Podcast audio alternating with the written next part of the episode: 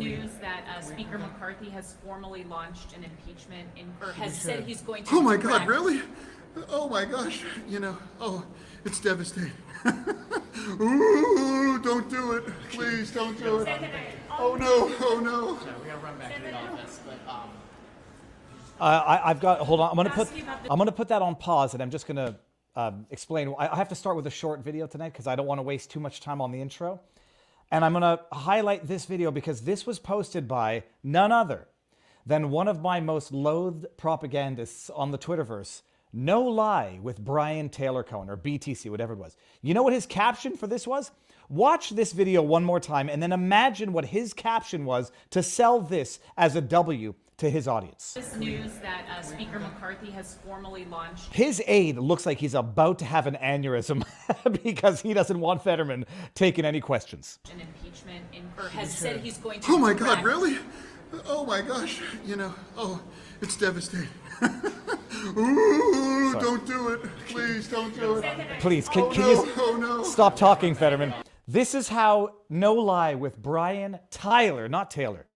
Oh my, capital G, use of the Lord's name in vain.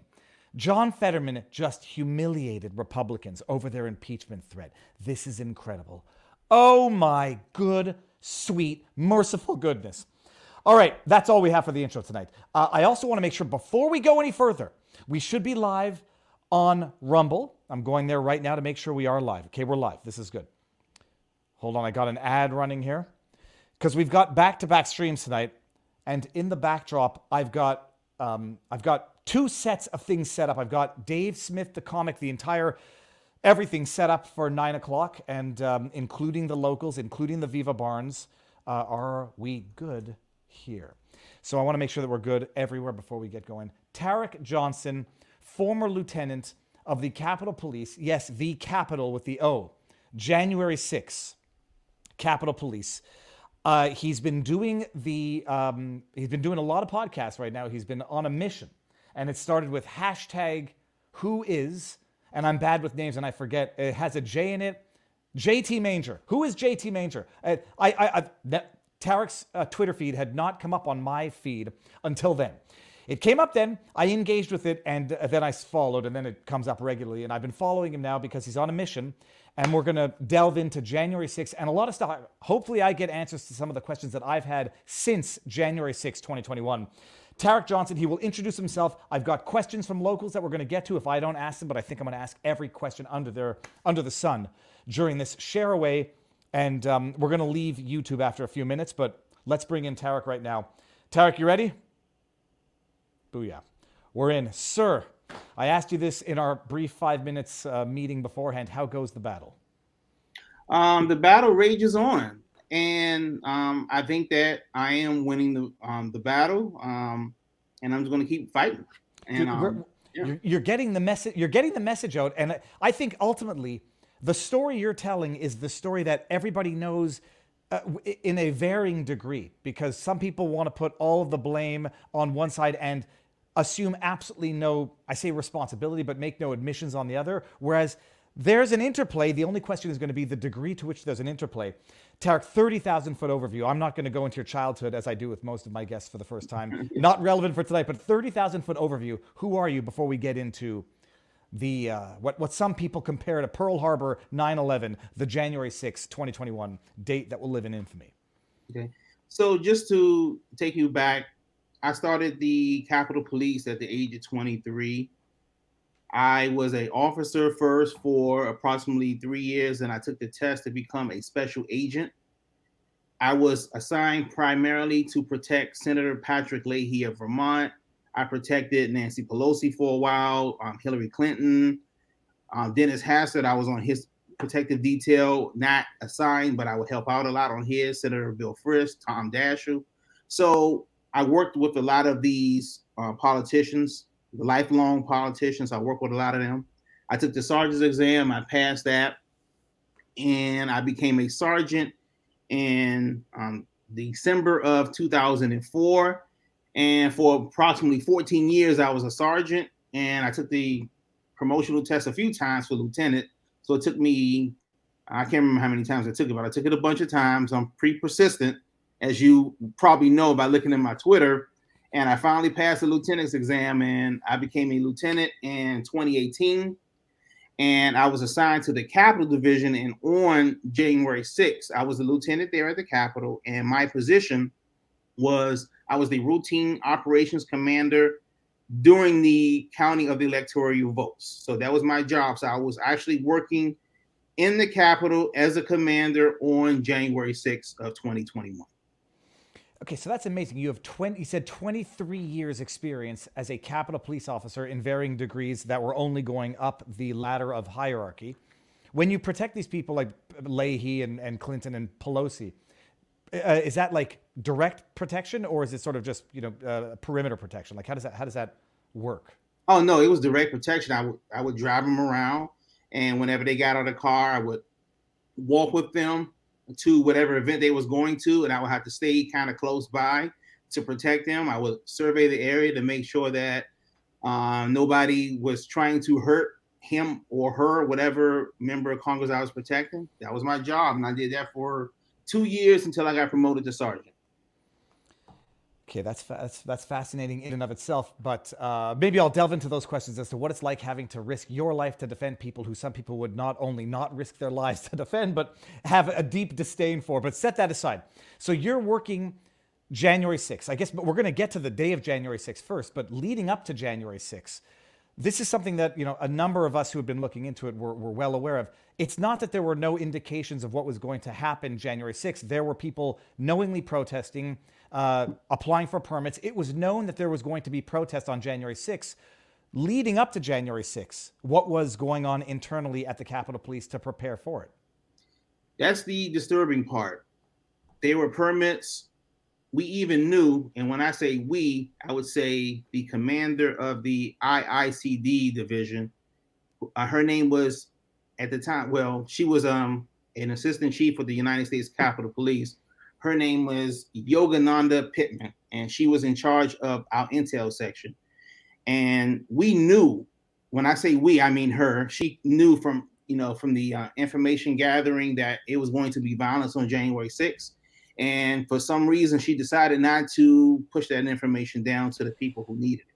Let me flesh that out. Uh, I mean, people are going to say it's hearsay. You were saying that she knew, but um, and the difference between potentially violence and protests, let's set that distinction aside. How do you know what she knew? How did she know it? Um, and what was the knowledge that she had about potential violence on the day of January 6th?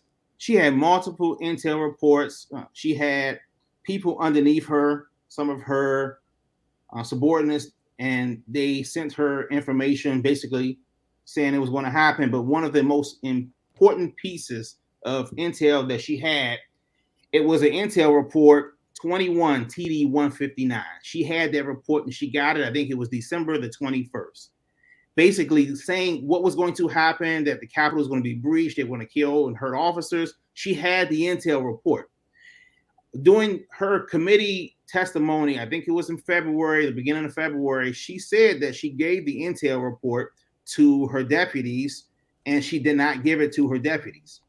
And one of the deputies, a high ranking deputy, was a whistleblower. And he came out and said, no. You know, like I guess he was um he was stunned that she even said that she gave it to them because she didn't. And when they brought it to her attention, she never felt it was important to correct the record of her congressional testimony. So we can prove she didn't give. I mean, and this is the frustrating part, and I've learned to deal with it over the past few years that we can basically prove J- January 6th was a setup. There are multiple whistleblowers who came out to say basically what information Pittman had, and then Pittman ended up firing the people who worked for her, who would could testify to what they to what they had. But by her firing the people, now it makes them look like disgruntled employees because they went and they got terminated. But the problem was that, like, I was a whistleblower. The the uh, high ranking whistleblower that I referred to, his name is Jeffrey J. Pickett, and he was a deputy chief on January 6th who actually responded when he saw the chaos, and he responded from Cheltenham, Maryland, to DC to assist. Yogananda Pittman was already there, and she wouldn't help us. So Okay. I can go on and on and on, but I'll let you jump in and ask a Well, question. uh, yeah. Well, first of all, what was the number of that intel report again? 21 T. I'm sorry. Yes, 21 TD 159. Uh, 21 I- TD. Who drafted that? I'm just going to put it in the chat so everybody has it. Who drafted that report, as far as you know? it, it was it the report was drafted from our intel unit um, and i believe that they gathered information from the fbi and other resources to send it to her. So she had it. I think it's even public. You can go take a look at it.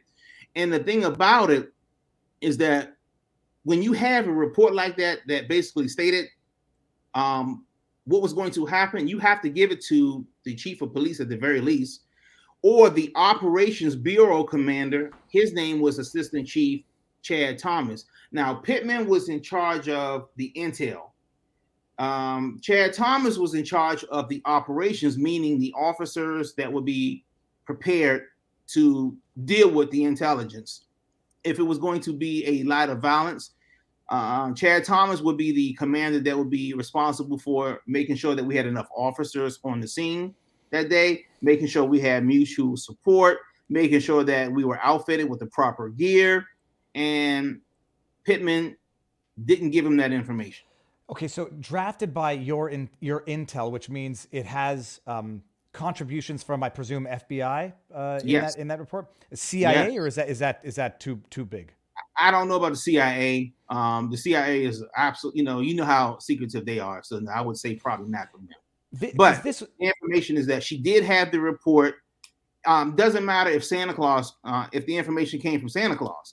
When you look at with the information that was on the document, you have to, at the very least, set up a meeting with your commanders.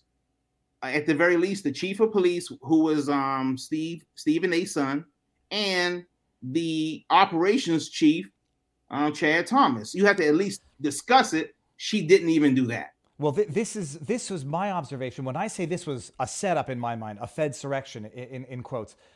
We now know because of the uh, Proud Boys, the um, Oath Keepers trials, that the feds had infiltrated those seditious conspiracy plots months in advance. And it's inconceivable, and I say that like inconceivable, that they did not then notify the Capitol Police. And listening to all of your your testimony, your testimony, your your your, your interviews, I was like, okay, so they notified Pittman. The, she had this report that's coming presumably with information from the FBI, who have presumably already infiltrated the Oath Keepers, the Proud Boys, and know of these seditious conspiracy plots. And so, at the very least, that in and of itself is a setup if Pittman gets this report and does jack squat with it.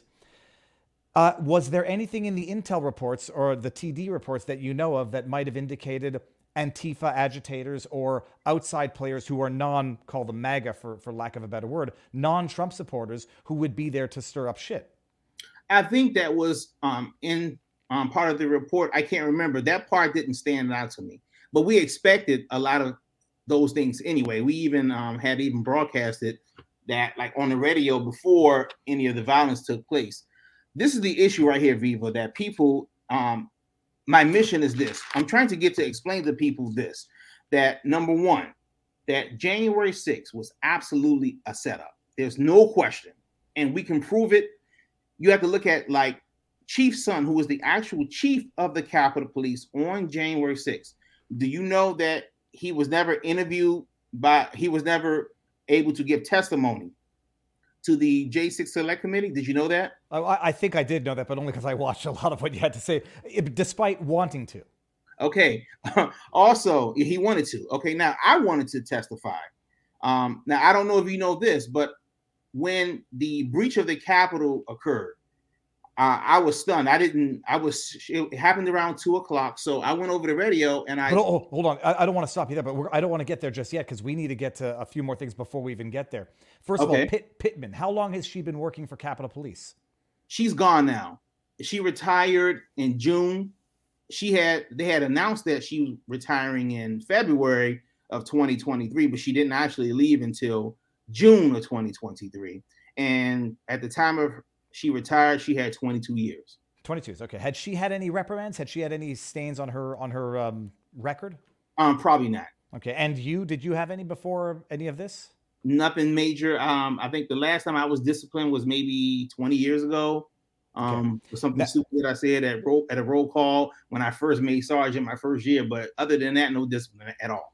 Okay, now I'm telling everybody what I'm doing now. The link is in Rumble. Get on over to Rumble because now it's going to get interesting and we're ending on YouTube. It doesn't change anything on our end. Three, two, one. Okay, now this is the question.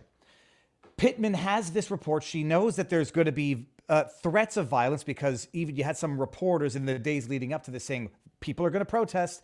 There's some plans, some people kooks online saying they're going to infiltrate the Capitol. She has this report. She does nothing with it. What was it? Uh, I know that the Capitol building was understaffed. Why was it understaffed on January 6th? because Pittman didn't give the operations bureau chief the information that he needed from Intel division that said that that violence was potentially could occur that would occur. She didn't give it to him. So because she didn't give it to him, he couldn't go to Chief Sund and explained to Chief Sund that we needed more resources because even before January 6th, Chief Sund tried to get more assistance. He went to the House and Senate Sergeant at Arms to see if we can get National Guard support. And he was basically told that the intel, the intelligence did not support it, but it would have supported it had Yogananda Pittman gave him what he needed, and she had it since December. She had it. The FBI had their information. They had infiltrated. They knew of these seditious conspiracy plots, uh, and they do nothing about it whatsoever. So, what would be, what would have been normal staff? Let's set aside National Guard level staff. What would have been appropriate level staff compared to what there was on January 6th? at the very least, we would have had a all hands on deck.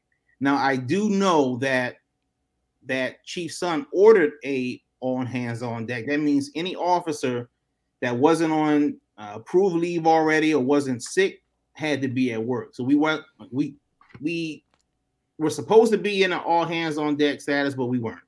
Um, and I know that because um, my wife was a Capitol Police officer at the time, and she was at home on she wasn't even on regular leave she was on standby at home so they did they should have put everybody off of standby everything and none of that occurred Uh, there were multiple reports saying that the, the, the building was understaffed because of COVID measures, COVID protocol. Is there any truth to that? that is correct That's what was true. what was the protocol and what was in place that was the reason for the understaffing as relates to the COVID response? we had people we would rotate people it was actually my covid week to be home i was supposed to have been home that whole week of january 6th but the prior week i got an email from my boss telling me that my my day off on wednesday january 6th was canceled and then i could go back on my my days off on that thursday and friday which would have been the 7th and the 8th so I don't know if I think we brought in most of the officers who were at the Capitol Division, at the very least assigned to the Capitol Division. I believe we brought them in, but that wasn't done all over the hill. But what, what So was some the people ra- were there, some people weren't. What was the rationale for the like, what were the COVID reasons? They didn't want officers being too close to each other. Was there a vaccine requirement? They didn't want officers being too close to each other and blowing COVID in each other's face. Is that is that I mean was that circulated as a, as a memo as an email as the official reason we can't have too many police officers because of COVID? we had been in a COVID measure for a while. So um, since uh, I want to say the early part of 2020. So it, I, I I do believe that, that was the reason why. So the staffing levels wasn't it wasn't suppressed for January 6th because we were doing it way before January 6th. It wasn't suppressed. For, it wasn't suppressed for January 6th, but they kept with the COVID protocol of having half as many officers socially distanced for the events of January 6th. Was there a vaccine mandate in effect at the time for for officers to come back and work? No, Okay, and were do you remember at the time? Uh, I'm not asking your status; it's none of my business. Of other officers, were people were other officers getting the the jab at that time that you know of? this was early 2021 and if you recall everybody i mean people wanted the vaccine they were talking about actors paying like 50 60 thousand dollars because they wanted the vaccine but you couldn't get the vaccine back then as readily as you can now so they were giving vaccines only to people who were working specialties they would get it first like people who work the bomb squad, they would get the vaccine, so they had it. But the masses of officers, uh, it was not available to them. Okay, and I, look, I'm not going to hide the reason why I'm asking. I, I you know, I had only fl- put two and two together later on that maybe the stroke that Brian Sicknick suffered from maybe could have been. And does anybody know his vaccine status? Nobody's asking the question. Certainly, nobody's answering it. Um, you don't have any knowledge of uh, Sicknick's status or vaccination status on uh, of its own. Well, I can tell you this: in in January of 2021. Now, my viewpoints on a lot of things have changed in the last couple years. Um, I changed my political party from Democrat to Republican. So a lot has changed in my life since I I I'm of the know now. So I got I'll tell you now I got vaccine vaccinated, um, boosted everything, and I still got COVID. So I was on fire. I was angry. I was like, how in the heck did I still get COVID after all this crap that I took, all these shots that I took, and I still got it? But in January of 2021. Now I was a lieutenant, and um, I was of a higher rank than Brian Sicknick. Not saying that that meant anything, but um, I would have probably saw an email quicker than he would have seen an email about the vaccine being made available to Capitol Police officers, and I would have been the first to sign up for it. So okay. I can tell you that if um uh, if Brian Sick maybe he had a connection special that none of us had, but I don't believe he was vaccinated. Me, me personally, because okay. I don't think he, I don't think he could have gotten it because I wanted the vaccine and couldn't get it in January of 2021, and I got vaccinated and boosted. Uh, I think I got vaccinated. It was either Mar- I think it was the end of March or beginning of April, and then I got the I got the first shot. Then I got the uh, the second shot. Then I got boosted as soon as I could. So I was that guy who wanted all that. And then after I did all that, bam, I got COVID. And it's funny because a friend of mine's had COVID and she did not take the vaccine. And it was hell on me. And it she blew right past it. So well, I was like, I, my God. Well, so yeah, oh. she laughed at me, and, and, her response to me was, Yeah, you sick as a dog with your vaccinated ass. And she never got the vaccine at all. So, like I said, people have their positions on the vaccine. I, I think I'm done with taking boosters and, and, and, and getting vaccinated. But I watched her. I watched. She's a close friend of mine. I watched her, and she did absolutely wonderful. And and I was sick as a dog after getting. And I'm not trying to um, deter anybody from getting the shot. If you want to get the shot, go get the shot. You know. But I watched my friend.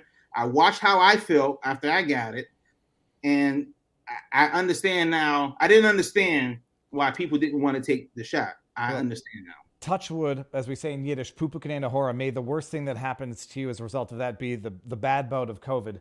Um, and and uh, we've all we've all learned a little bit. Um, no, because that, that was my query. I just I asked. No one had asked the question, and that's an interesting answer. And now well, no, gonna... people have been asking the answer. I mean, asking the question. But uh, if you ask me, I, I know he didn't get it at work. Okay. And during 2021, you could not get. It was too hard to get the vaccine. Okay. All right, now, so let's get to the day of. So, the, the, the, actually, I should ask this: When do you learn of this internal memo that Pittman had advanced warning and did jack squat? Like you learn about that well after the events of January 6th? Probably around February 2021. Okay. Now, so the day of January 6th is is uh, uh, well, actually, say January 5. You, there's people marching the streets already. Had you heard of Ray Epps on January 5th? Never heard of Ray Epps. Okay. Uh, what were you guys doing January 5 to prepare for this? Because there's a ton of people already descending on the Capitol the day before. Absolutely nothing because we were, and when I say we, officers, commanders in the Operations Bureau, we thought it was going to be just like any other MAGA rally, nothing to be concerned about. I wasn't even required to come in the day before to help prepare for it. All I had to do was come in, put his regular nothing rally, and I was I was even planning on leaving early that day. So this was a nothing day. This was um, nothing was passed on. I didn't even go to my own morning briefing because I didn't think it was anything for me to pass on to my officers. All right. And so then you get there January 6th. What time of the day do you get there? What does it look like and how does the day progress? I got there at seven and I saw a ton of people there. I was surprised. I knew it was going to be a lot of people there. I didn't know they were going to be there so early. So when I rolled up at seven o'clock, I was like, man, there's a lot of people out here. So then I parked my car, went into the building, uh, relaxed, had my coffee. Uh, I think I had a donut or two that day. We really do like donuts. That's true. So um, sat in the office, and then you know a few hours later, you know we started listening to the speech, and shortly after, I didn't watch, I didn't listen to the entire speech, but then shortly after that, I can't remember. I don't think the speech had even gone off, but I hear on my radio broadcast that the West Front was basically taken over. Okay. The West Front is where we saw the infamous scaffolding, the smoke, the people climbing the walls. Correct. Um, I mean, okay, so the uh, locate us, geolocate us. You got the West Front, and what are the other m- main areas of the Capitol building? You have the West Front. Obviously, you have the inside of the Capitol. You have the House side. You have the Senate side, and then you have the East Front. The East Front was the infamous the officer moving the barricade and waving um, demonstrators in. That was that one. Even though he didn't, that's not what he did because I found out later what actually occurred. But that was the view and that was the scene, and that people just took and ran with it. It was just. Okay. I, and I've heard, I've heard your your your pers- perspective perception is that he was waving officers behind in, and then that's the video was taken out of context. And we'll get to that in this in, in at, at, some point because one of the one of the at least one of the judges in this case um, agreed with the defense of one of the defendants, the J6ers, that he was let in, and therefore you can't go after him for whatever. Um, so, but how does it? So, it, it, it you're there at seven the mm-hmm. shit really starts hitting the fan towards noon, or was it earlier that you started seeing signs of, of problems? For around one o'clock, it was close to one. Okay. Um, did you notice Black Bloc? A uh, Black Bloc, black. What do they call them? No, they have a Black Bloc. The guys dressed all in black. Uh, any Antifa? Did you notice people who were uh, out of uh, suspicious or out of context, given that this is supposed to be a MAGA rally to protest what people feel to be the stolen 2020 election? Now, my job, I was in charge of the inside of the Capitol, not outside. So I was inside most of that day, other than pulling up, parking my car, and then walking into the building. So I was inside. So I wouldn't have seen those people like until I went outside. And um, so which would have been because I went outside, I went outside, it was about 107 when I went outside. So I, I, I wouldn't have seen those people when um you know when I pulled up. I probably wouldn't have seen them when I pulled up immediately. Wasn't really thinking about it, but no, I didn't see any of those people there. No. Okay, and so you're in the building.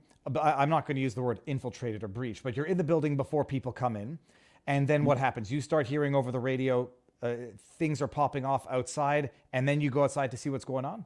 That is correct. And when I go outside, uh, I went out to the to the west front um, via the uh, Lower West Terrace door of the Capitol. So when I walked out, I saw a sea of people from the south to the north that had broke that fence line. The fence line was the the bike bar- the bike barricades, just like that.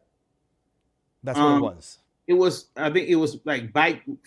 It was bike racks attached to some green fencing that um, started on that first street on the west side.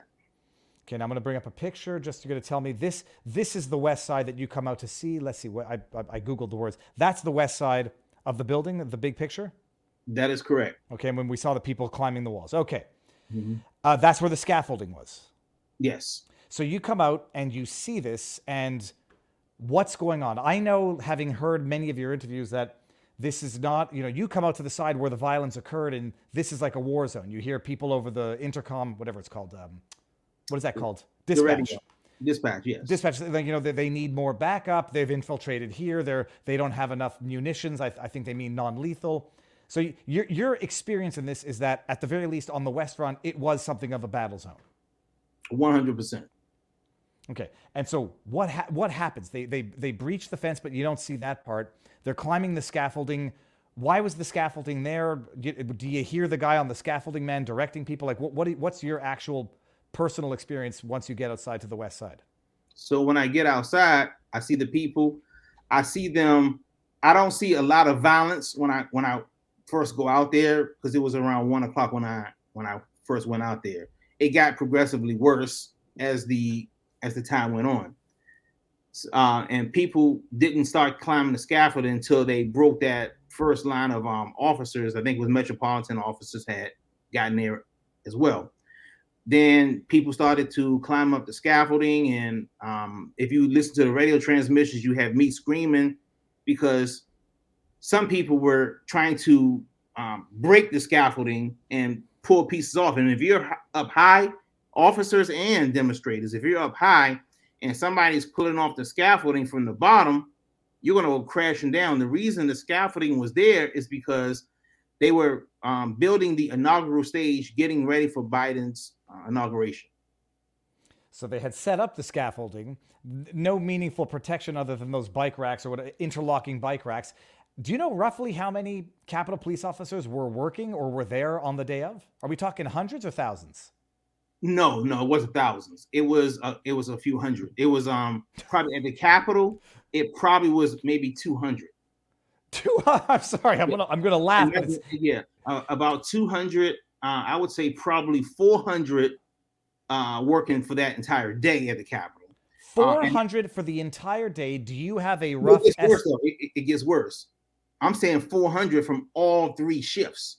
So now I know that they brought in some people for CDU, but um, to my knowledge, that I think that CDU is what is um our it's the people with the the riot gear on. That's called okay. our civil disturbance unit. Now okay. I did hear it could have been a few more people. I think that they did bring the 311 crew in there, but I know that we let midnights go home.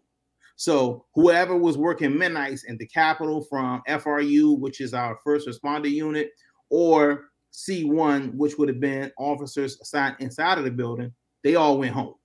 So we didn't. So if you had four, even 500 officers assigned to work at the Capitol on January 6th, you had about um, maybe 60 or 75 who went home at at seven o'clock in the morning. So and then you had some people to come in uh, at around I think 11 o'clock. So you had some extra ones there, but I don't think they, they brought in everybody. But we didn't have anywhere near the amount of people we needed. If you had if you had 400 on site at any one point in time during the day, that would have been uh, uh more than that. That would have been a lot. Well, um, pre-COVID, I, I would say COVID during COVID, then yes, that hmm. would have been that would have been a lot. For COVID, but not a lot for what we were. Di- no, that's what, what I'm saying. Is like there might have been a, there might have been a few hundred on site at, at any one point in time to deal with that crowd. Do you have Correct. any rough idea as to how many people were there in the crowd? Um, I would say had to be twenty thousand easy. Just that had broken the fence line, but there were people coming um, from the ellipse, and they were they were still coming. Like you could see them coming. So yeah. there was a lot of people there. Oh my, oh my goodness. That's that's uh, okay. So a, a few hundred cops for probably several hundred thousand people, at the very least, tens of thousands that had breached the the fence on one side. Mm-hmm. I mean, there's in some sense there's no point even trying to resist that type of a breach, but a lot of people, Tarik, and you might have a, a, a differing opinion on this, are going to say that a lot of the um, conflict was provoked by officers uh, maybe panicking, throwing pepper spray in there, throwing concussive grenades, uh, batons, etc., which then triggered the crowd. They were uh, they were implementing tactics which were not appropriate under the circumstances. Uh, w- I mean, what what what? You have the chicken and the egg here, but what provoked what in terms of a response versus a reaction? Well, I know that's the biggest thing of contention is did the Capitol Police Metropolitan create this? And and my thing is you have to look at what the DOJ said. The DOJ has said that all the force that was used by police officers on January 6th was objectively reasonable. They did not say that it was not excessive because it could have been excessive. But the thing is, with the DOJ now, um, I, I think I got it on the on the exact head, but um, I believe the DOJ was looking for two things. They were looking for force that was excessive, and if that force was excessive, was it reasonable or unreasonable?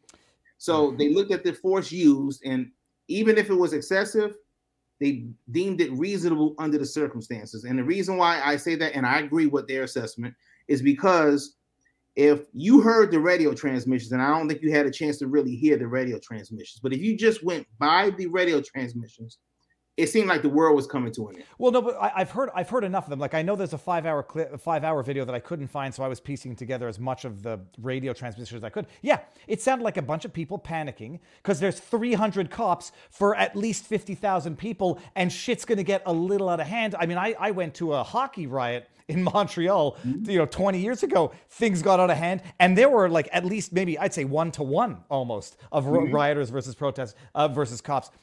I, I can understand every cop there panicking and just like opening the doors because what are they possibly going to do with this sea of people that have absolutely no barricade between them and the building?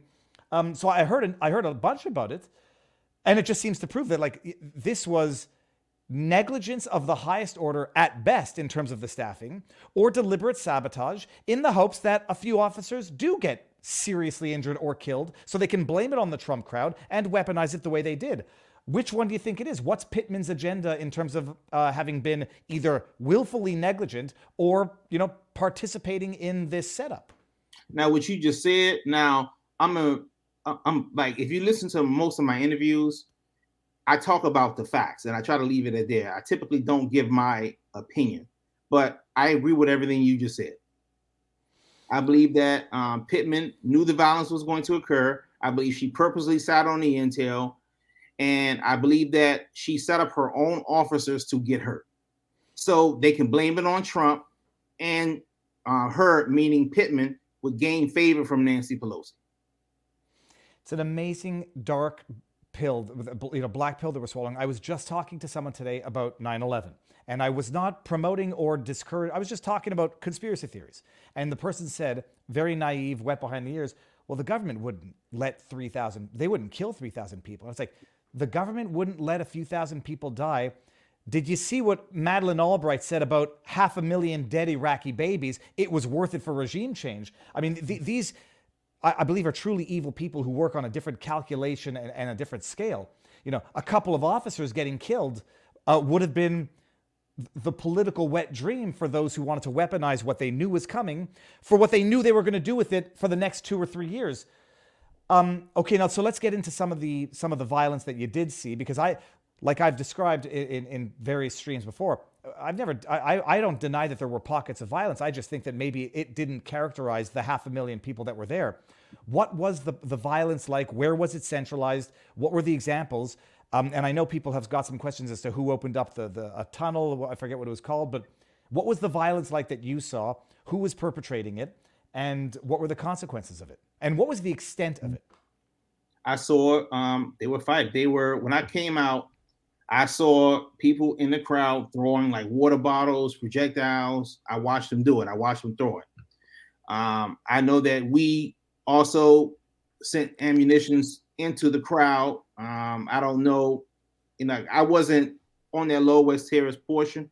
Um, I could hear one of the commanders on the radio saying, you know, telling the people what to do with the ammunitions. I can't say who hit what or whatever, but uh, I saw um, I saw fighting like I've never seen before on January 6th. And when you say munitions, we're talking less than lethal. I mean, what is the yes. rationale in pepper spraying a crowd of 20,000 people when you have 300 officers? Like, what's the rationale in terms of what the consequences of that are going to be?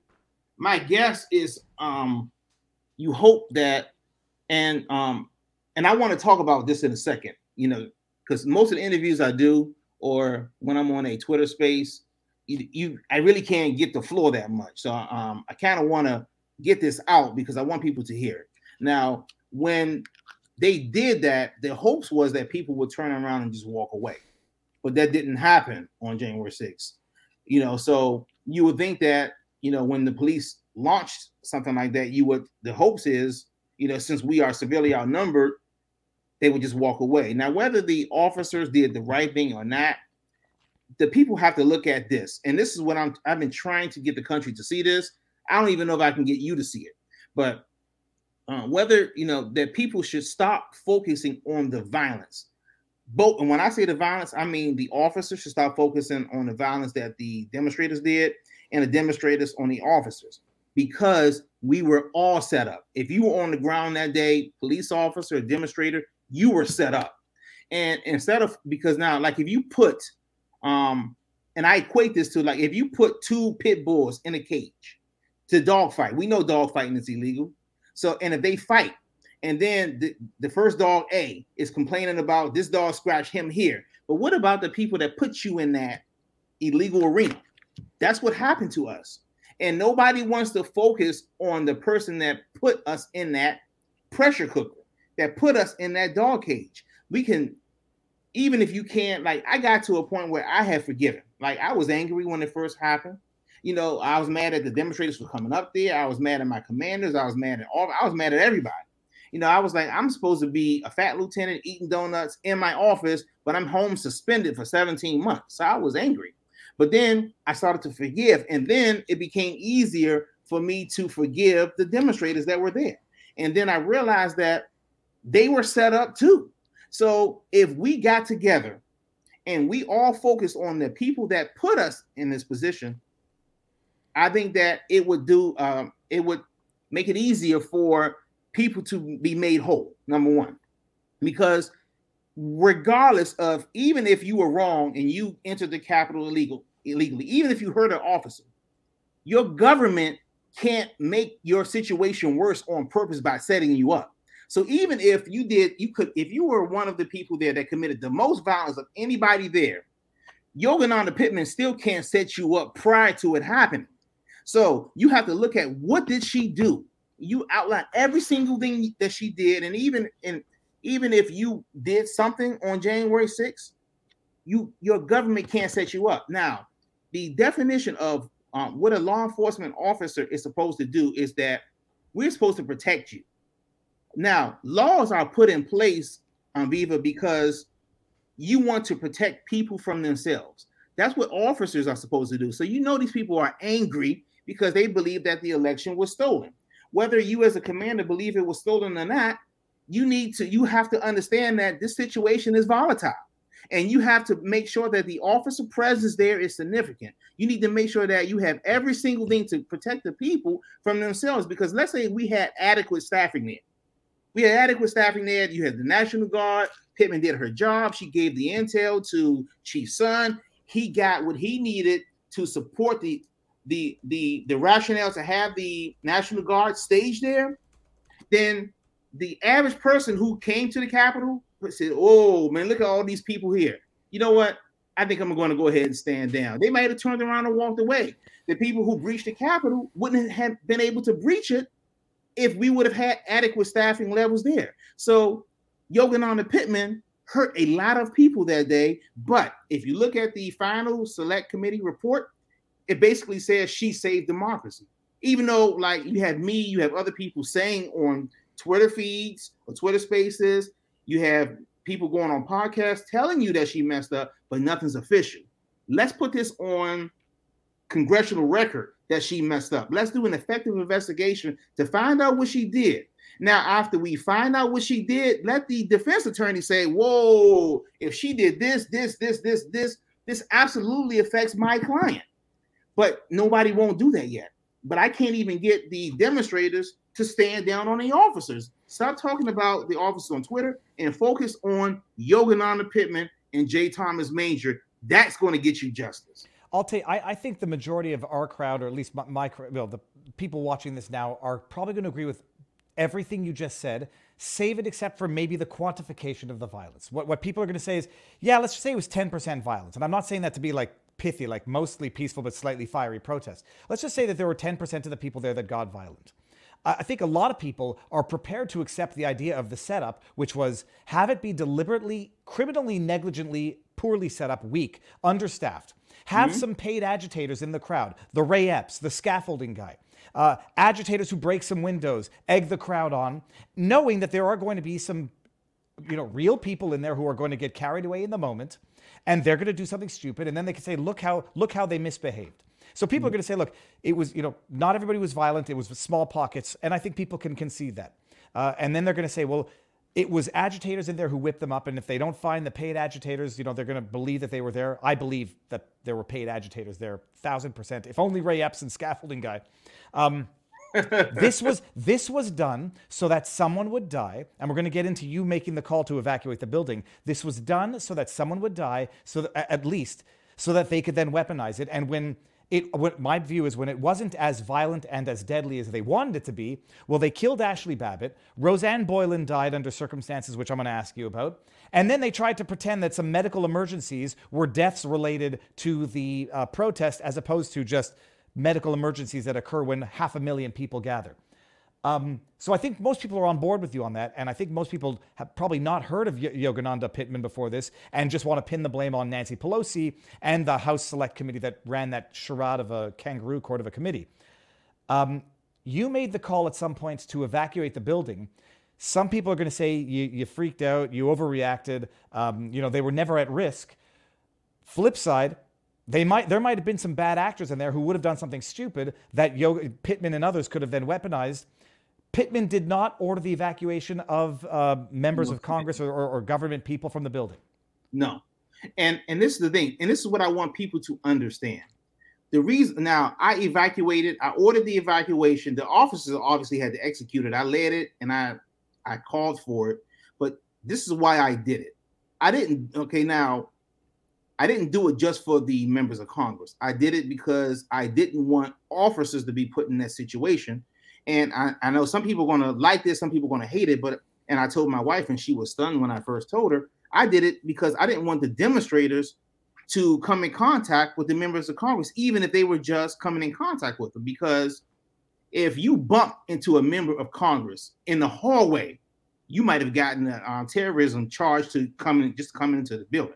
So I knew that the biggest aggravating factor in the building was, was the members of Congress. So I just needed to get them out. That's why I did it. So just to calm everybody down, let me and I because I can tell you this, I would be lying if I said every person in the building was violent because they didn't, because they weren't. Because you had me on camera with some of the demonstrators, they didn't attack me, they walked past me. I think a couple of them waved at me. So everybody there wasn't there for violence. But if you don't get the members of Congress out and they come in contact with a member of Congress, I promise you, they would have been way more man years if we would have let them stay in that building. So just get them out and then clear the building. And then, you know, people are going to be charged with entering the um, unlawfully enter a building instead of bumping into a congressman and he's falling down the steps. And now you just got credited with assaulting a member of Congress, and now you got an extra ten years. Well, you, so, you're you're you're a thousand percent right. I mean, it's it's it's it's not disputable that people might have done something, you know, even just shove, uh, put yes. their hand on the back sarcastically. Nice job, Pelosi. Yeah. Assault. Um, and so you're now so you you you want to avoid this scenario, and so you yes. make the request to evacuate. Does Pittman say no outright, or does she just not respond to the request? She just she just ignores me flat out. And I asked her. Uh, it was asked of her like three times. So she can't say she can't hear me because where she was at, she was in the command center. She has cameras. I'm in the middle of, I'm in the Capitol. It's loud, people coming in. So if I can hear her, she should be able to hear me. So she can't say she didn't hear me. She just ignored me. So I say on the radio, and when she listens to the radio transmissions, I say, I'll take the discipline. I'm going to go ahead and evacuate anyway. So I evacuated the Senate side at approximately 228 and I'm hoping that somebody evacuates the house side because I can't see over there because I'm on the Senate side. So I didn't want to evacuate the house while I'm on the Senate because I can't see. Yogananda Pittman could have helped me because she has cameras on all sides. She's sitting in a room on the diocese with a bunch of big cameras. She can pull up any camera she wants to see. She could have helped me. She just sat there basically and ate popcorn and just said, well, let's see if we can get them out. She didn't want any parts of the evacuation because she didn't know if we could get everybody out. And she and then she would have tagged me and said that TK should have never evacuated that building because it's against our policy and he shouldn't have done it. But she's going to take the credit for it if it was successful. And that's what she did. You're making this request via walkie talkie dispatch? All of this is on the radio transmissions I sent you today.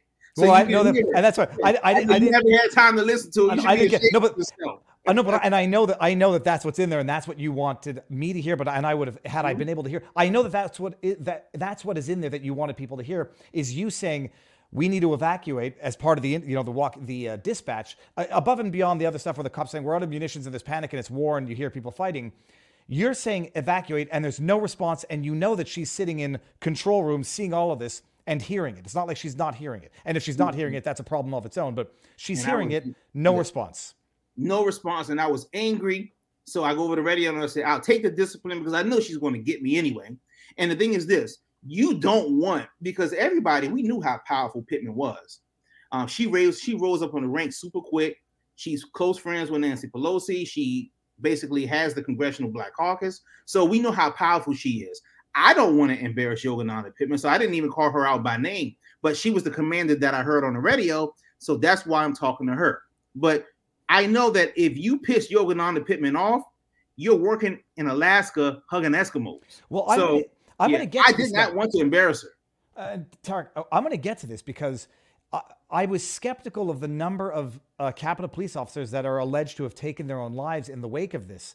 And now that you describe this type of environment where people might have been shamed, um, excommunicated, or you know, uh, harassed at work, for lack of a better word, by the chief if they embarrassed her, that might explain how so many uh, Capitol police officers, or I think a, a very shockingly high number, took their own lives in the wake of this. Just one, one, S- s- how many? How many? How many committed suicide?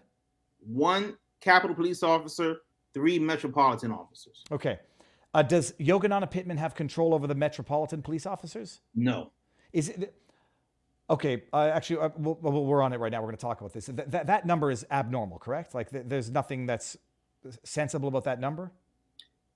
as far as um, we don't know. Like I don't know the circumstances in which the four individuals took their own life. The only common denominator is that they were at the Capitol on January 6th, um, trying to stop the violence. Ha- Have you? I mean, a- suicide among veterans we know is exceedingly high, um, factors higher than ordinary citizens.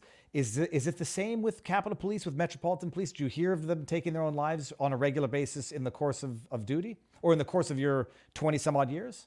I've known about five officers that committed suicide since I've been there. Yeah, Capitol Police officers. Okay, that's So, a lot. yeah. It's yes, and and it's um it's taking its toll. You know, like um, there's a lot of sadness. Um, and part of me, I'm happy that I'm gone.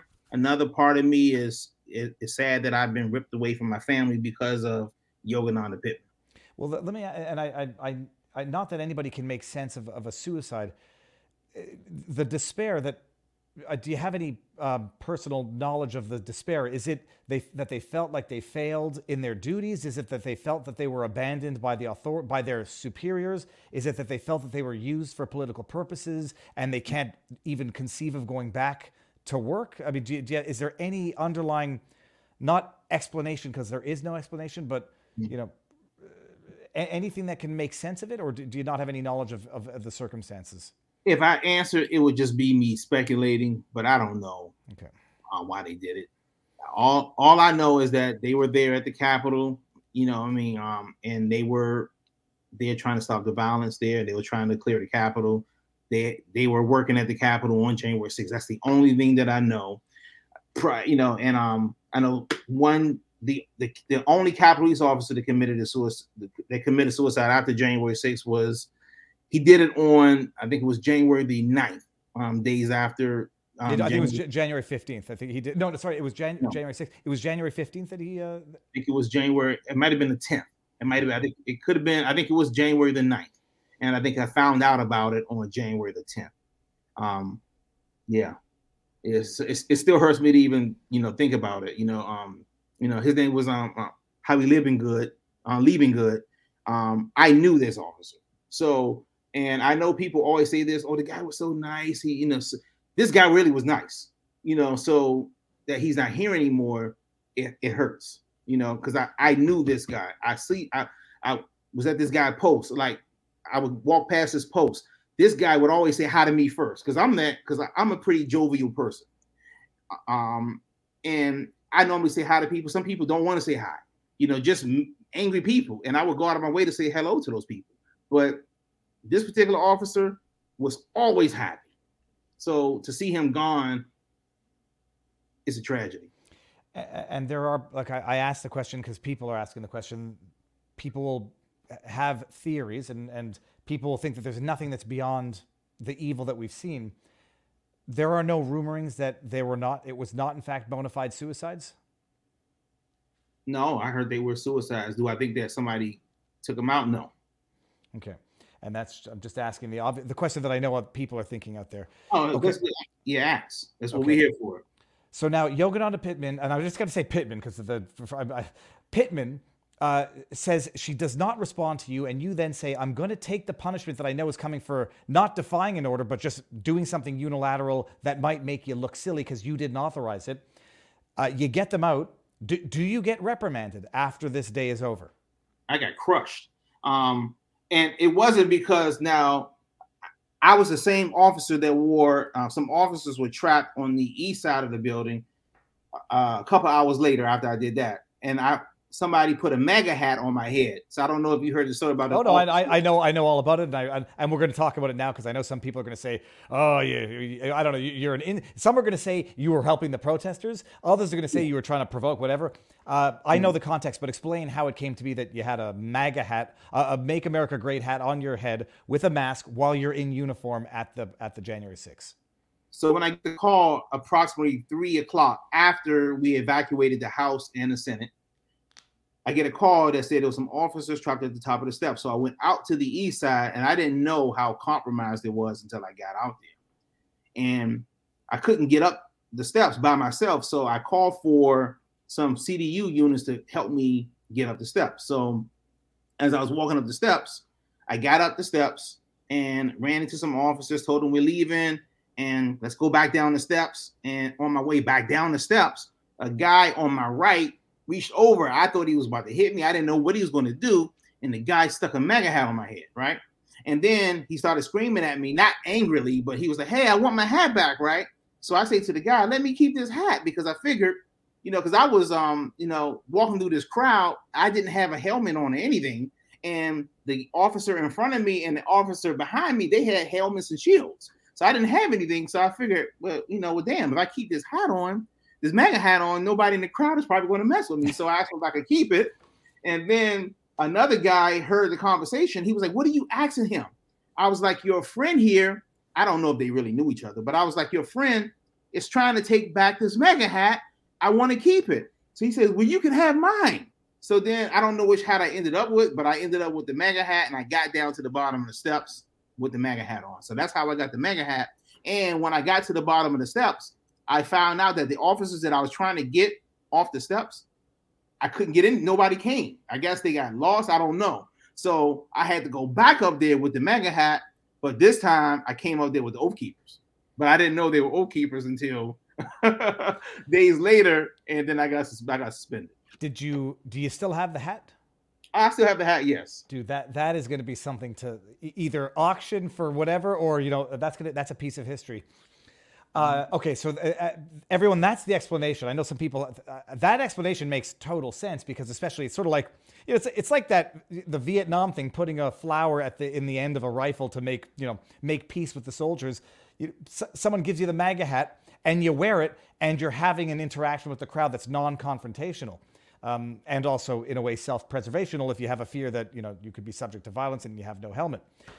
Um, Okay, so hold on. We're going to get to the end of the day in a second. I know from other interviews uh, that you talked about one officer who you think definitively died the day of, but I, I, I, I didn't think I got the name of the officer. Uh, you did say that you saw that you believe someone who died the next day died as a result of the injuries sustained uh, during the protest. Brian Sicknick, yes. Okay, so you, so so what? Tell us about that then. I, I didn't realize I, I didn't realize that the officer you were describing was actually Sicknick. Um, what happened? So apparently, um, he got sprayed with the bear spray. I heard he got hit with a fire extinguisher. I heard a lot of different things, but I think ultimately he was sprayed and um, he went back into the Capitol uh, some hours later and he went down on the second side of the CVC, which is the Capitol Visitor Center on the Senate side. So I was right around the corner from there. So I walked over there and walked up the flight of steps and I see him on the ground. And I, I watched him. They pulled his shirt open. They hooked up the defibrillator to him, um, trying to, you know, trying to help him. And I know that the coroner said that he died of a um, stroke. Stroke. Yeah. Yeah, he died of a stroke. I believe that because I don't believe the coroner would have lied. So I do believe it was that. Now, do I think that he would still be here if January 6th didn't happen? I do. So you know, and I I know I know you may have your own opinion. Um, I know people say the shot. I don't think he was vaccinated. No, no, no, no. I, I'd even the, the shot. my Was, opinion. Yeah, you know, like, like I said, but um, do I think that he was murdered by a person there? I don't think that. Uh, after the fire extinguisher thing was cleared up, you know, uh, and then even if somebody sprayed him directly, I don't think that the people out there was trying to kill him. You know, um, I don't think that um, that honestly, I don't think that any of the demonstrators were trying to murder any police officers that I saw you know, uh, I do believe that they were going to, to get into that building. Um, at all, some some people were going to get into that building. Some people were probably angry that the officers sent some um, munitions, and I do believe some of those munitions hit people who was just standing out there, you know, who weren't trying to break the fence uh, to to get into the Capitol. Some of those people never went into the Capitol. So obviously, you're you're angry if you're just standing out there, and then bam, you get hit in the face with you know something and now you got blood squirting out. So I understand all that. But what I try to get everybody to see on both sides, but I've not been successful in doing that part. I've been successful in telling the country who, who Yogananda Pittman is, who J. Thomas Manger is, but I haven't been as success, successful to getting the officers to stand down on the demonstrators and the demonstrators to stand down on the police officers. And I believe that they should, at the very least, call it truce because we were all set up that day by above, by Capitol Police leadership, and it should be investigated first. And then I think that it'll be easier to forgive each other if we find out that we were all set up, and we need each other. It's interesting. I, you that what you perceive as the people not wanting to forgive the officers might be I won't say a chip on the shoulder. It might be your insecurity because from my perspective, I don't see that, and I see everybody saying, "Yeah, the the police." responded badly, but I don't. The crowd that I see are not blaming the police. I think they're blaming definitely the higher up. Why didn't Nancy Pelosi call in the National Guard? And before I even ask that question, let me just finish up with with Sicknick a bit. When you say that you had heard the fire extinguisher, yada yada, was that as of the was that when you see them administering CPR, or was that after the fact? Like I, I presume when you see a guy on the ground. People are like, what happened? Oh, he got hit in the head with a fire. Was it then that those rumors were, were spreading, or did you have any idea why he was on the ground when you when you came around to him? I didn't hear about the rumors until after he was a he was um after he passed. Okay. Is when and, and then they were trying to figure out, and then they uh, I think it was CNN. They showed videos of him being hit because I watched CNN. I couldn't stop watching it, you know, because I even believe that January 6th was a horrible insurrection. Everybody was there was the for the was for the purpose of taking over the Capitol. Everybody was horrible human beings. But the thing is this, and this is what a lot of people can't do you have to be able to change your position when you're presented new facts. And the facts just don't support that as the narrative. And I am not going to believe, like I'm a I'm a fairly intelligent, I'm a pretty intelligent guy, I believe. So I take the facts. And when I started seeing the facts more and more and more and more and more, it just didn't support an insurrection to me. And then I started to find out what um Yogananda Pittman did and what she knew before January 6th. And it further showed that it wasn't an insurrection to me. Um, it, was, it was it was it was an, it was an inside job of a setup so that this would happen so yes. they could weaponize it. Um, yes.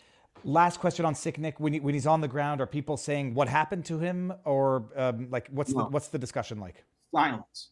People just looked. People were just silent. And, did, and did, nobody knew like what had he just collapsed, and so no, nobody he really. He just collapsed. We had no idea about the fire extinguisher, the bear spray. We didn't know about any of that. You know, we just saw him on the ground, and I know people say that he died on. I know he was pronounced dead on January the seventh, but he was gone on the sixth. His soul left his body on January I don't care what anybody says. I was there. I watched him. And and you didn't see him collapse. You just saw him on the ground when they were administering first. He was on the ground. His body shook. You know, like that. Like it's it's over shape. You know. Um, yeah. Uh, it, okay. it, it was the hardest thing that I've ever had to deal with watching him. I was there. I watched him. You know, I couldn't even, and I blame for year for probably the first year, January 6th. I blame myself. Not, I knew it was Pittman's fault, but I blame myself because I couldn't help him in spite of what Pittman did. and um, I just felt like I should have done better. I should have ran faster that day. I should have yelled on the radio more. Um, I beat myself up for a long time, and I, I couldn't say Brian Sicknick's name without crying. I had I went through weeks of therapy in 2022 to help me deal with Brian Sicknick's death. Um, like I said, I knew whose fault it was. I always knew whose because even on January on January the 9th, and I don't know if you know about this, it's on Twitter. Uh, I knew it was Pittman's fault. So I went and called Senator Leahy to tell him everything about what Pittman did. So because I had his personal number because I used to protect him. So I called Senator Leahy and I said, Sir, I need a number of an FBI contact. So he's like, What do you need an FBI contact for? I was like, I just need to tell him about what occurred on January 6th because I knew Pittman, uh, and I know more now than I even did then. I was like, Pittman was letting this happen. And so then he says, Well, tell me what happened. So then I basically go through the whole thing and I said, Pittman was going to let you die, sir. So he says, Let me make a call. Let me make some calls. I'm gonna call you right back. So I got off the phone. This is Saturday morning. And I get a call an hour after that, and it was the Capitol Police, and they said, Hey, you're suspended. We're coming to your house right now and I got um, suspended, and I never saw or heard from Leahy ever again. Now you're placing a lot of blame on Pittman, maybe all of it. What what is the hierarchy? People are asking. You know, is is it not Nancy Pelosi who's in charge of the yeah. Capitol Police? Um, this is the thing. January 6th, Pelosi can't create a January 6th. Only the only person that could create a January 6th is Pittman. She's the only person that could do it. Pelosi would need per, um, permission from Pittman to get it done. So, um, and this is the reason why people say, well, that's that, that doesn't make any sense because Nancy Pelosi is more powerful than Pittman. Yes, she is, but also now, now, um, Viva, you have a, a place where you live in, right? House or apartment, right? Yeah. Well, a house. Okay. Okay. You have a refrigerator in your house, right? Yes. Okay. If two. Nancy Pelosi, two. Okay, let's say for argument's sake, Nancy Pelosi came to your house as the no. Let's use the current speaker because Nancy Pelosi is not the speaker anymore. So let's say McCarthy came over to your house right now, knocked on your door, say, "Hey, can I come in?" Do you have a choice? Do you have to let McCarthy in your house? I, I, I do not have to, and I probably okay. would not. now, now, let's say he walked in. He said, "He says, listen, you have beers in your refrigerator," and you say, "Yeah, I'm going to go have me a beer." Just because he's more powerful than you, he's more powerful in his arena. The intelligence department was Pittman's arena. She was the most powerful person. So the only way that now, Pittman, now if Nancy Pelosi, Nancy Pelosi could have insinuated to her, and I'm not saying she did, but it doesn't matter. It's up to Yogananda Pittman if she wants to sit on the intelligence or not. Pelosi can't order her to sit on intelligence. That's up to Pittman. But who has the authority to call in the National Guard? Um, now, Sund can request the National Guard, but he has to get permission from both sergeant at arms. He needs permission from the House sergeant at arms, who was um, Paul Irving, and he needs permission from the Senate sergeant at arms, who was Michael Stenger. So he went to them to try to get the National Guard support. now, pri- prior to January 6th, not, at, January not when the 6th. shit's hitting the fan. Okay. No, no, no. He tried. He did it. He got it doing when the you know when everything hit the fan. But he tried to do this, and it, like he should have done prior to January 6th, even though we didn't have, even though he didn't have all the intelligence, he tried to do it anyway, just in case. But the sergeant at arms is up to the sergeant at arms if they are going to allow him to request it. So now they have to give him permission to request it. Then he can request it from the National Guard. But it's going to have to get permission from the House Sergeant at Arms, who was um, Paul Irving, and the Senate Sergeant at Arms, who was Michael Stenger. It has to come from them. Okay, so so in theory, Pittman can wash her hands and say, "Well, I couldn't even control the National Guard. Nobody that that didn't come through, and I did the best with what I had, which was half staff because of COVID." She can't say that because she has no out. Because she knew that Sund was trying to get national support. She had the information that would have got it to him, and she sat on it. They and say- she can't say that because if you look at if you go once we get off this line tomorrow morning, take a read 21 TD 159. And just think about it. Would it have, at the very least, if you were a high ranking commander, been promoted multiple times, super smart, because you got to get to that point, you wouldn't think that this document would even elicit a conversation? I, I wouldn't. I wouldn't have needed the document because it was obvious there was going to be angry protests. Yes. It was obvious, and the media knew, the FBI knew, uh, everybody knew, and this this is Look, in 2022, I made the prediction that the conspiracy theory that's going to be um, confirmed in 2023 is going to be this January 6th was an inside job. And, and, and, this is the way it was an inside job, facilitated so that it could be exploited. No question. And, and one thing, too, Viva, too, before you jump into to the next one. Now, this is the thing, and I don't understand why defense attorneys isn't, why aren't they looking into this? The um, law enforcement, we have to protect people from themselves. We can't make the situation worse by purposely sitting on intel. So I wish that the entire J6 community say, you know what, let's take a look at everything she did. And did she create a um what what she did, would it be a mitigating circumstance in certain people's defense that the person who was in charge of the intel purposely sat on the intel to let this occur?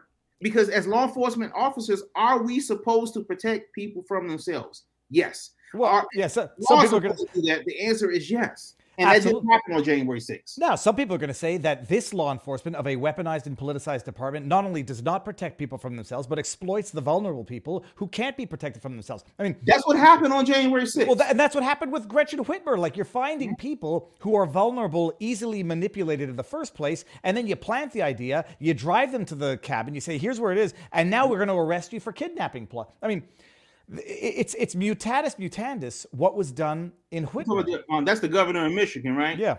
Yeah, no, no, I don't. Yeah, so I can't really speak on that because I don't know. Like, obviously, I know about what happened, but I don't know all the details. No, assume, assume, um, the MO is to find people who can be manipulated, who are vulnerable, who are easy to exploit, and then get them to embark on a plot that they would have never, never otherwise on their own embarked upon.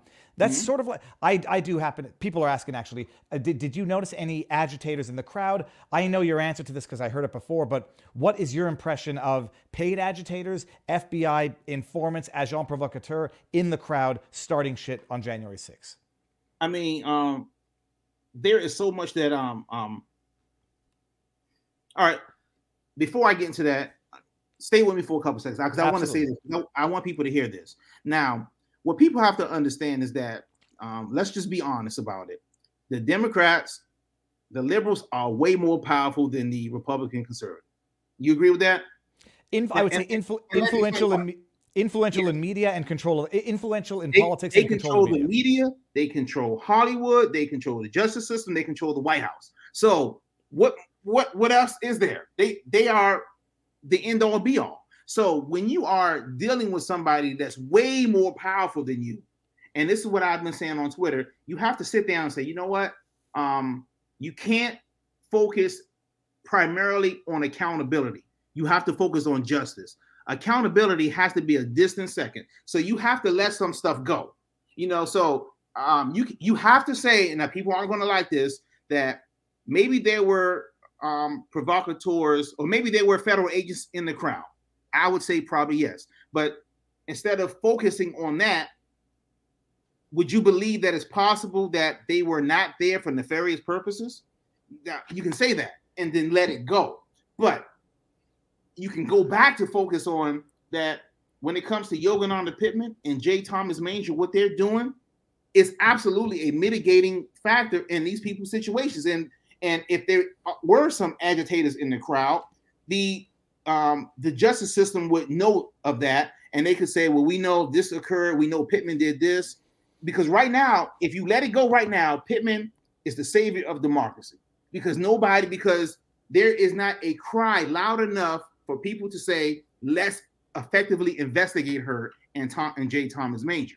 That's why. But if that occurred and you saw that um, because also, and I've already said this in some of my um, interviews, that I believe that Pittman gave uh, false or misleading information during her congressional testimony.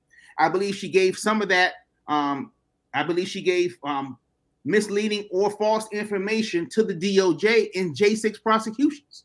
So, if any of that is true, then is that a mitigating factor to go back and look at other cases? Yogananda Pittman and J. Thomas Manger they're the keys to January 6th into getting justice. Um, the agent provocateurs in the crowd. I mean, it's yeah. No, there there were people in there who got people to do stupid things, and yes, and and the, the, that even that being said, the sentences have been so wildly excessive. It's even if there was the violence, it, people Enrique Tarrio getting 22 years, which is more than most convicted first degree murderers get. I mean, it doesn't make sense. It can't make sense except for the political malice behind it. Now, now, now, this is what you have to take, uh, and I'm glad we got another 16 minutes. So I'm not. Gonna, I'm gonna take a quick minute on this one, but um, and I talk fast sometimes because I try to get everything out. Don't worry, don't worry. You're talking to a fast talker. Go. what people don't understand, what people have to understand is that the reason why people are getting slammed with so many years. So people say, "Oh, the jury, everybody." I don't believe the DOJ is corrupt. I believe that they may have been given corrupt information from the Capitol Police. And you have to know this that the Capitol Police is the primary law enforcement agency that's assisting the DOJ with the prosecutions. So you have to look at anything that they gave to the DOJ, and you have a former lieutenant commander with the Capitol Police. I'm telling you that she had that that is more likely than not that she gave misleading or false information during congressional testimony. Congressional testimony that she gave false or misleading information to the DOJ and J6 prosecutions. They're selectively picking which officers testify during the um, select committee. They're, they're, they're picking the officers that are testifying in J6 prosecutions. The Capitol Police is running all of this. So you have to investigate them. That is the alpha and omega of J6 justice. And I've been trying, and I've been singing the same song for a year since I think it was October 1st is when I came out and started speaking. So, but and, and until people say, you know what, less because people have been doing the same thing all over regularly, focusing on the violence, focusing on the um, the Ray Epps, but Ray Epps doesn't get you justice. It's Yogananda Pittman. Um, the officers don't get you justice. It's J. Thomas Manger because once he's out of the seat, then we can start looking at and reevaluating the information given to the DOJ and Pittman's congressional testimony. Well, I mean, first of all, Democrats don't get nailed on perjury or misleading testimony or, or, lying to investigators. Only Republicans, only the Michael Flynn's, the Steve, well, the Steve Bannon's contempt stuff. So no, I, and some people are going to say, look, you're, you still have a bit more of the red pill to swallow because the DOJ is corrupt to the core, like the Capitol Police. Setting all of that aside, we didn't really get into who Manger is. So Pittman is or was the one in charge. Now Manger took over her position and is sitting on his hands and not investigating the either incompetence or overt corruption of Pittman and the Capitol Police. He's doing worse than that. So now, and this is how I try to explain to people: Pittman was the leader of the setup. J. Thomas Manger is the leader of the cover-up. So when Manger took over the department. He took over the department July 24th of 2021 from Pittman.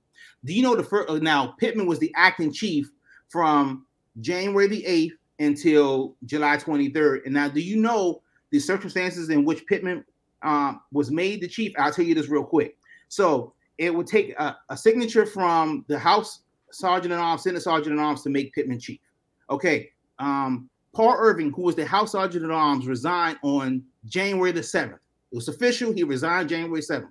He signed off on Pittman being the chief on January the 8th after he resigned. Why did so, he resign? Why did he resign? In, uh, uh, incompetence, shame, or fatigue? Probably all of the above.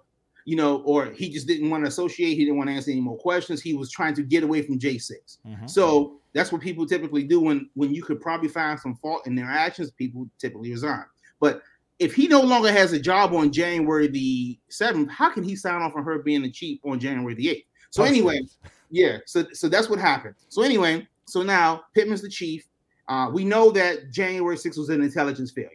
We know that Pittman was the head of intelligence. Do you know what Manger's first official act, one of his first official acts was when he took over as chief? Do you know what it was? No. He put Pittman back over Intel. She messed up. Okay, now there were several whistleblowers who went to the IG that's um to report Pittman and some other um, high-ranking commanders in her bureau, basically to tell on her that that basically this was a setup. So they went and, and, and told Pittman and Manger um, configured it so um, with the um, help of the um, general counsel of the Capitol Police, had the bias that they would not be deemed whistleblowers, so they don't get whistleblower protection. So you can do whatever you want to them, and they destroyed all of them. The entire people in the unit, everybody that went to the IG, Pittman and Manger destroyed them. So now we can in, talk in, about, co- concretely in what sense? Demoted, fired, uh, uh, disciplined, fired, put them out on mental disability, everything destroyed them. It's bad. This when I tell you how bad this is, this is really bad. So like like like even me, because I went to Senator Leahy. I was a commander. I know you never go to the IG because when you go to the IG, they always go back to the chief because the attorney because he or whoever she works for the Capitol Police chief. So they're going to go right back to the chief. So they went right back to Pittman and say, "Hey, this person, this person, this person, they all told on you. Now go ahead and go to work." And Pittman went to the woodshed and she got them all, along with and Manger finished them off. That's what they did to these people. And this is not speculation. This is proof because I can tell you this. I spoke to some of the people that they destroyed. So I know for a fact because when I did Glenn Beck's show uh, a couple weeks ago, one they started calling me and they started telling me what Pittman and Manger and all those people did to them. It was so bad. One of the persons had told me something. I had to pull my car over to get myself together because I thought that they were. I was one of the only people that they destroyed, and I didn't know until I started talking to other people. Um, yeah, Pittman and Manger, they got me too. They got me too. They got. I'm like, Jesus Christ, how bad this is. But I can tell you this: once Manger is gone and he's out of that seat because he is the leader of the cover up, the um, the J6s are going to get justice when he's gone because Manger is the one that's stopping the video. Everybody thinks it's McCarthy, it's Manger because what Manger is doing, he's trying to basically say that the if you he's basically telling McCarthy if you put the video out, then you are sacrificing security. Manger, and I know for a fact because I worked there for years most of that video you can go ahead and show it. So, but Manger is going, and then in McCarthy's position is that if he goes and show it, anything that happens at the Capitol, they're going to blame McCarthy for the next hundred years and destroy his reputation in his life. So he's fighting with them to show the video. That's what it is. But when Manger is gone, you're going to see a more rapid release of the videos to the general public. You're going to see uh, people prosecutions um, and and people's prosecutions or or or uh, may even be overturned. You're going to start getting stuff, but it's the key is Manger. He's the total key right now. Uh, Tucker Carlson had the 40,000 hours. I presume he wasn't allowed to release everything that he had there. I think there were some issues. He had to get clearance before he could even release some of it. Is that correct? Is, is there more go, than the have, is there more than the 40,000 hours or was Tucker uh, had his hands tied in terms of what he could release of the 40,000? Yeah, whatever he wanted to release, he had to get it cleared through the Capitol Police General Counsel. Okay.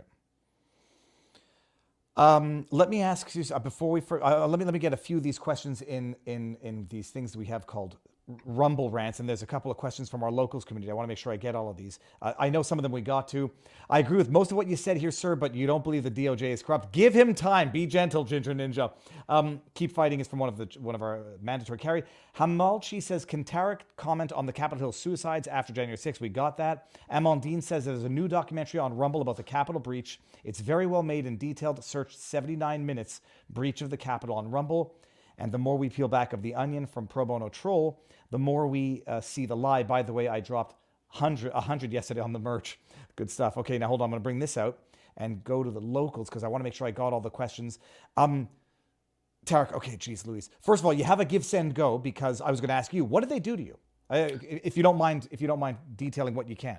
No, I, I don't mind at all. So, um, what I did was I, I thought I'd be honest. I thought that this would be over. I didn't think I would be doing this for a year. I thought that uh, after I came out, I would tell what occurred on January 6th. The conservative cavalry would, would, soak it up, put it out. Um, Pittman would be dealt with, and this would be over in like two or three months. That's not what occurred. So I've been fighting this, and um, and and and, and even to my own detriment financially, because now I had 17 more months to. Re- uh, I could have got my full retirement. Um, but I decided to resign because had I waited till retirement, I would have to wait another 17 months to give you the truth. And I couldn't wait another 17 what? months before because like I'm morally connected to this thing. So my job, I quit my job and I was making um, close to 200,000. You know, I would have made that easy with additional duty uh, working, but I took a job making 40 to move furniture because I wanted to tell the truth about what occurred on January 6th. So I took a hit. Now I didn't think I had savings, so I figured by the time my savings runs out, I could start focusing on making money again. But that didn't happen, and then people still don't know what Pittman and Manger did and what they are doing. So I had to stay in the fight longer. Now I left the department. I got my good standing card and my good standing letter, but I decided not to go get a job that would pay me uh, back in law enforcement what I with my you know I have a college degree. I got promoted multiple times. I left in good standing. I got my good card, my my, my good standing card and letter, but I decided to stay in this fight and forego working and trying to make money. So I've been in this fight. So when people, uh, so a friend of mine started a Give Send Go to help me stay in the fight, you know. So um, and it and it has helped me because I haven't had to work my second job because I got a second job doing security.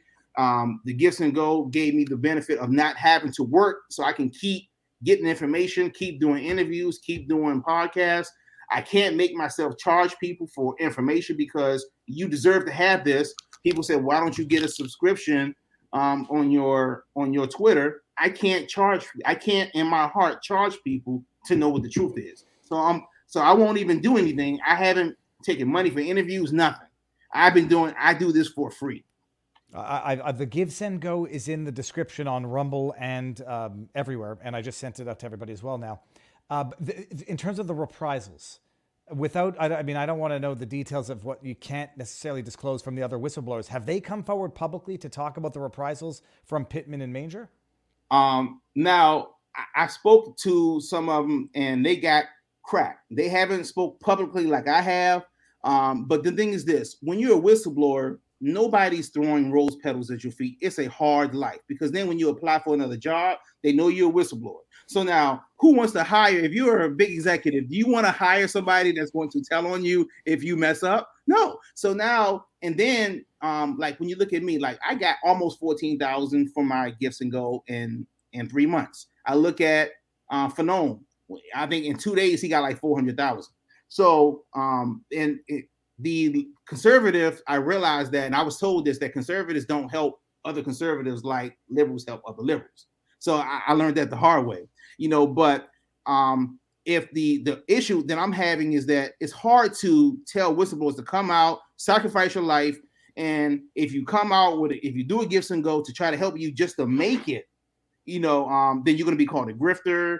So yeah, I, I I quit my job making close to 200,000 that I would have been making with overtime and benefits to get a $14,000 Give Send Go. Yeah. Okay. So, but the thing is this, um, uh, I don't know. I'm still trying to figure out. I want to tell them to come out, but there's no uh, like I've applied for whistleblower grants, nothing. I've I've spoken to people say, yeah, yeah, yeah, yeah, we're gonna help you out. You know, we're gonna help out the other whistleblowers. Haven't heard anything. I'm talking about even to the point where some whistleblowers um, it's expensive. Like when you go to a meeting to on Capitol Hill, like I've been to multiple meetings on Capitol Hill. I got to pay for parking. Sometimes it's like twenty dollars. I'm like, God dang it! I got to pay this twenty bucks, you know. But I still been doing it anyway. I can't tell another person to do what I'm doing. For me, this was a moral issue. I knew it was going to cost me financially, but I couldn't just walk away. So that's me. So if anybody can help with the Give Send Go, I appreciate it. And if nobody helps me, I'm still going to keep going because I saw what occurred on January 6th. I know it was wrong, and I can't be quiet about what I saw. Um, I noticed the cross on your neck. Are you have you been a religious man your entire life, or yes? Okay. Yes. Now I'm not perfect. You know, I curse sometimes. I play uh, fantasy football. I go to the casino once in a while, so I'm not perfect. Um, after I get off with you, I'm gonna go have a beer. But um, but but um, but I've always been a man of faith, and I always will be. Well, Christianity is predicated on the on the inter- the essential sin of all of all humans. We are all imperfect. I'm I'm not Christian, by the way, but I've I can I very much like some of the, the teachings. Mm-hmm. Uh, okay, hold on. Now I have some questions in our locals community. I'm going to go to these here. How did the Capitol doors get unlocked? They were electronically locked. Correct. That is from Lewis W. Burnett. Were, the, were, were they were they were they unlocked and opened? Um, now, even though I don't work there anymore, uh, I do know the answer to that question. But for security reasons, you know, I still love the officers that are there. So I can't answer that question because I don't want to put them in jeopardy. Okay. Fair enough. And I think people can deduce something from that as well. Entry, well, I say I'm not trying to get you in trouble. I think people, we, we know what, what we've heard out there. Entry mm-hmm. required says, uh, where are the bodies of the congressmen stacked? Like, let me just make sure that this is a, they called it an insurrection. I want to see bad things. Look at Trump's inauguration. I am so sick of these people. Mr. Entry required. Uh, question for Tarik. Family is important. You have family. Um, you are a great American, and you have people like myself uh, and so many members of the public that stand behind you, stand tall, and Thank link. You. I love that. Well, it, it, you make a decent point. I'm linking the Give Send Go in our locals community. It's like it's uh, it's you're inviting an unwanted hell in your life by coming out as a whistleblower. For, a for the reasons, the logical reasons that you just stated, and B if you're the political disfavored uh, whistleblower, you're gonna get you're gonna get screwed all around. It's whether or not conservatives, I, there might be a lot more causes to support for conservative uh, injustices now, like the January 6th. There's, there's like just endless causes. It is true. The left mobilizes and finances well, well. Um, are, are you fearful of, of anything above and beyond um, predictable reprisals from Pittman, uh, from Pittman and uh, Manger? Um, I spoke to some people who said, listen, I mean, like, people are still, even though Pittman is no longer with the Capitol Police, people are still definitely afraid of her. Like, um, I, I was talking to a former officer, retired officer, already getting the check from OPM, and the officer, the former officer, feels like uh, if I go out and speak, Pittman is going to take my retirement. People are that afraid of, of Pittman. So I'm just not. You know, like I grew up extremely poor. I feel bad for my wife because my wife did not grow up poor, so she has to struggle a little bit with me now because I can't just walk away from this. It's, it's, I can't do it. Um, at some point, I do like I plan on. Um, I, I announced this on Twitter. I'm running for Congress in 2026. So I wanted to run in 2024. That was my goal when I left the Capitol Police. I wanted to run, but like I said, I thought this was going to be over like in a couple months when I came out and said, listen, I can prove it was me that evacuated those chambers to help calm the situation down. The audio tapes are public. I thought this would be over, but it's not. It's not even close to being over. Okay, we, we got a uh, we got. I I have a few more minutes. If you have a few more minutes, uh, just want to make sure. Okay, so I got uh, the, the, suicides I got to, the January 6th narrative we got to. The mm-hmm. committee did not call you. Was no. were you able to submit your name and no, okay. nothing. They know who I am, and they even played the committee if you look at the very first public hearing of January 6th, I think it was on a Thursday. I can't remember what month. I, I live streamed that one. I said I'm never doing it again because it was so damn boring and so nauseating. My voice was on that. Um, like they play radio transmissions, you hear my voice on it. But nobody wants to talk to me about anything. Everybody knows it was me that called for that evac of the Senate and then the House.